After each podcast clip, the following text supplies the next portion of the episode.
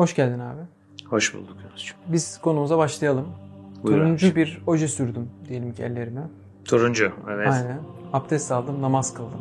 Hı hı. Allah kabul etsin. Sağ ol abi. Kabul olur mu? Yani abdest tutar mı aslında mevzu? Müslüman kadınların hep düşündüğü, merak ettiği e, konudur. Genellikle tabii ojenin abdeste mani olduğu yönünde bir görüş vardır. Fakat ben aynı görüşte değilim. Birkaç sebebi var. Şimdi birinci sebep, Allahü Teala helalleri söylemez. Serbest olan şeyleri Kur'an'da saymaz. Çünkü neden? Serbestlik saymakla bitecek bir şey değil. Fakat mani olan bir ibadeti veya ibadetin hazırlığını ne olursa olsun sekteye uğratacak, kabul olunmamasını sağlayacak bir şey varsa Allah muhakkak onu tabii Kur'an'da belirtir. Çünkü Allah'ın bize mesajıdır Kur'an ve tas tamamdır. Yani burası çok önemli. Eksik, gedik, noksan yoktur. Allah'ın kitabında iman ediyorsak, biz ediyoruz. Ben ediyorum, edenlerimiz var. Nedir? Buna iman ediyorsak şöyle iman etmeliyiz. Kur'an Allah'ın kitabıdır.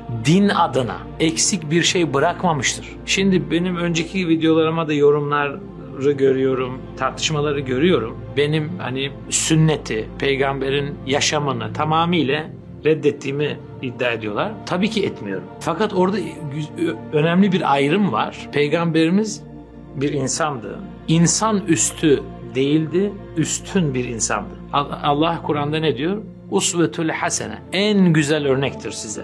Peki. Bu örnekliği biz nereden alabiliriz? Aslında Kur'an-ı Kerim'den alacağız. Allah'ın koruduğu, değişmeye uğramadığı, farklı edisyonları, farklı varyasyonları olmayan kitaptan, Kur'an-ı Kerim'den öğreneceğiz. Hadislere girdiğiniz zaman birbiriyle çelişkili, kendi içinde çelişkili, Kur'an'la çelişkili, akıl, mantık ve bilimsel fenomenlerle çelişkili dünya kadar söz bulabiliyoruz. Demek ki yüzde yüz güvenebileceğimiz kaynaklar değil. Yani bir peygamberin sözü olarak bir hadis, hadisi şerif, şerefli bir söz geldiyse buna bakarız. Kur'an-ı Kerim'le tam bir uyum içindeyse hiç sorun yok. Kur'an-ı Kerim'de bahsedilmemiş bir konuysa, dinle doğrudan alakalı değil de kişisel, o soru soranla alakalı bir durumsa ve mantıklıysa evet doğru olabilir. Yani birisi, mesela örnek vereyim ama anlaşılsın. Çokça şöyle hadis vardır. Ya Resulallah, ashablarından soranlar oluyor. Ya Resulallah, en hayırlı hayırlı insan kimdir diyorlar. Hazreti Peygamber de her seferinde farklı bir cevap veriyor. Mesela ben bunu çelişki olarak görmüyorum. Tutarsızlık görmüyorum. Şöyle düşünüyorum onu. O insandaki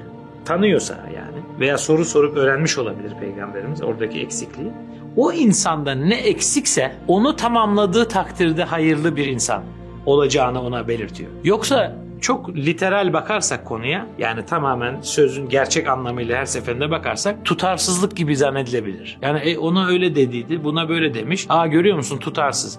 Değil. Böyle de söylemiyorum. Hadislerin bu tarafı da var. Yani kişisel tarafı var. Birisi soru soruyor. Peygamberimiz ona cevap veriyor. O zamandan bu zamana gelişteki problemleri bak konuşmuyorum. Onlar hep problematiktir yani. Yani bin dört yüz bin beş yüz seneye yakın bir süreçte ki zaten ilk hadis kitaplarının da orijinalleri şu anda elimizde yok. Onların da orijinalleri iki yüz üç yüz sene yani peygamberden yüzyıllar sonra, çok zaman sonra diyelim, oluştuğu için hep orada bazı sorunsallar var. Bunu bir defa unutmayalım. Yani şu, Müslümanlara şunu söyleyebilirim. Kur'an'la hadisleri aynı kefede tutmayınız. Aynı kefede değildirler. Allah'ın kitabı çok başkadır. Diğer her şey çok başkadır. Yani bunu bilmek gerekiyor bir mümin olarak. Kur'an'la hiçbir şeyi, hiç başka bir kitabı mukayese yapmamak gerekir. Aynı kefeye, aynı seviyeye getirmek büyük yanlış olur. Allah diyor ki e ahsenül hadistir bu. Yani en güzel sözdür. Başka diyor ki biz bu kitabı açıkladık. İndiren biziz, koruyacak olan biziz. Şimdi bunlara baktığınız zaman tas tamamdır. Açıklanmıştır, ayrıntılanmıştır. Bunlara iman ettiğimiz zaman Kur'an ve diğer bütün kitaplar arasındaki büyük farkı görmemiz gerekir. Kur'an aynı zamanda önceki kitapların yani Allah'ın önce indirdiği kitapların da tasdikleyicisidir. Hem onaylayıcısı. Yanlışları da tasdik, sadak yani sadık hale, doğru hale getiricisidir. Bazı konularda mesela kutsal kitapla yani kutsal kitap dediğimiz Tanah ve İncil der. Bunları birleştirdiğiniz zaman ona kutsal kitap deniyor. Kitab-ı Mukaddes de denebiliyor. Şimdi burada bazı konularda bizim nelerimiz var? Farklılıklarımız var. Allah'ın kitabından doğrusunu öğreniyoruz. Orada başka müdahaleler olmuş olabilir, yanlış anlaşılmalar olmuş olabilir. Kitabın kendisinde yanlış şu anda da anlıyor olabiliriz. Burada Allah'ın kitabına bakıp diğer Allah'ın kitaplarına, zikir, hepsi zikirdir bunların. Diğer kitapları, Tevrat, İncil, Zebur, hepsine bakıp doğruları seçmeye çalışıyoruz. Şunu anlatmaya çalışıyorum. Abdestte de, namazda da, bütün hac, kurban, bütün ibadetler, bütün ritüellerde Allah bize ayrıntılı şekilde açıklamıştır. Bir konuda Allah ayrıntıya girmiyorsa bir Müslümanın da girmemesi gerekir. Bu da anlaşılması gereken önemli bir konu.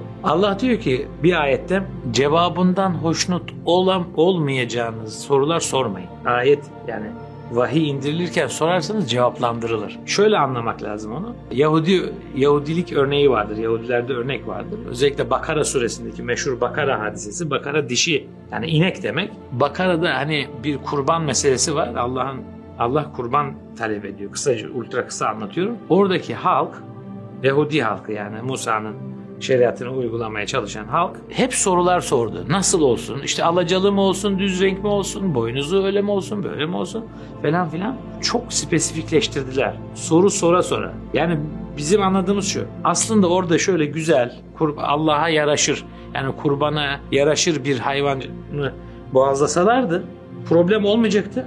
Ama soru sordukça Allah cevaplandırdığı zaman o bir yasa haline geliyor. Bunu anlamak gerekiyor. Yani Allah vahiy ile bir şey söylediği zaman o artık yasalaşmış demektir. Abdest konusunda da Maide suresinin altıncı ayeti, başka videoda da söylediğimiz üzere abdesti anlatan bir ayettir.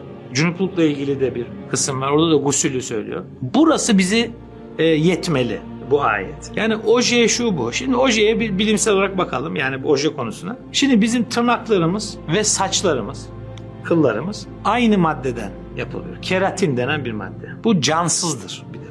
Şunu bir öğrenelim. Yani tırnak, saç bunlar cansızlardır. Protein yapılardır ama bir sinir, bir canlılık yoktur. Hemen ispatlayalım. Tırnağımızı kesiyoruz. Saçımızı kesiyoruz. Bir acı hissediyor musunuz? Hissetmiyorsun.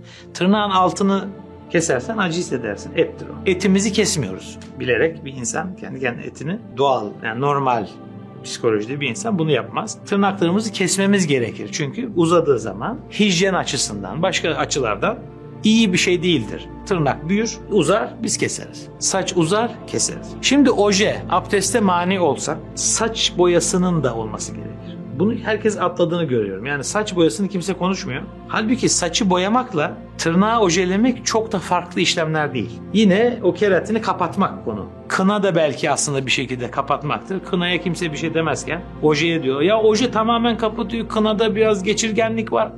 Ya bunlar çok mesele değil arkadaşlar. Yani tırnağımızı biz kesiyoruz, atıyoruz. Parmağımızı kesip atmıyoruz. Yani abdest almakta Allah diyor ki ellerinize suyu alın, namaza kalktığınız zaman ellerinizi ve dirseklerinizi alarak kollarınızı yıkayın, yüzünüzü yıkayın, başınızı mesedin, ayaklarınızı da bilekteki kemikler dışa bakan iki tane tümsek kemiğin mesh edin diyor. Şimdi konu bu.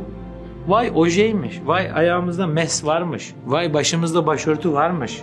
Bunlar çok mesele değil. Yani abdestteki amaç zaten insanların çoğunun zannediyorum yani bildiği kadarıyla temizlik, yani necasetten temizlik değil. Pislikten temizlik sadece mesletmekle falan olmaz. Hadesten taharettir bu. Yani içimizin temiz olması, namaza niyet etmiş olmamız, beynimizdeki değişik düşüncelerin, kötü düşüncelerin bir şekilde gitmesini sağlamaktır. Mesela su bulamadığınız zaman ne yapıyorsunuz? Toprak benzeri, toprağın kendisi veya toprak ürünleri ne? Teyemmüm alıyoruz. Ellerimizi böyle yapıyoruz.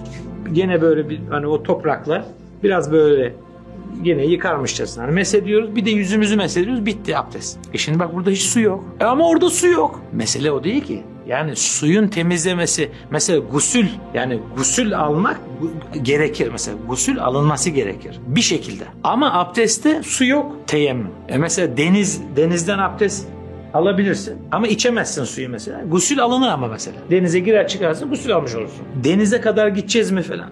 Arkadaşlar konu şu. Abdest aslında suyla alakalı çok önemli değil yani. Suyun temizliğiyle alakalı bir şey değil. Gusül daha çok necasetten, pislikten arınmaktır. Hadesten taharet, yani beyinsel iç temizliğimizi sağlayan, niyet ettiğimizi ve buna hazır olduğumuzu sağlayan bir işlemdir abdest. Yani ojenin, tırnaktaki kapatıcı maddenin abdeste bir mani, bir engeli yoktur. Çünkü zaten tırnağımız da birazdan uzayacak ve keseceğiz, atacağız. Kesip attığımız şeyin kapalı olması, açık olması hiç mesele değildir. Öteki türlü eğer mesela şunu söylemeye çalışıyorum. Ojeye hayır diyenin saç boyasına da hayır demesi gerekir. Çünkü saç ve tırnak aynı maddedir. Farklı görünse de aslında aynı maddedir ve cansızdır. Bizim vücudumuzun bir parçasıdır ama uzvumuz da değil. Yani uzvumuzu kesmeyiz biz. Uzvumuzu kesip atmayız. Bir extension, bunlar eklentidir, ekstralardır. Bizim işimize yarar. Keseriz, atarız. Hani oje konusu böyledir. Ojenin abdeste mani olduğu falan yoktur yani. Teşekkürler. Rica ederim abiciğim. Evet, herkese teşekkür ediyorum. Bir dahaki videolarda görüşmek üzere. Kanalıma abone olmayı, bildirimleri açmayı ve like atmayı unutmuyoruz. İyi günler.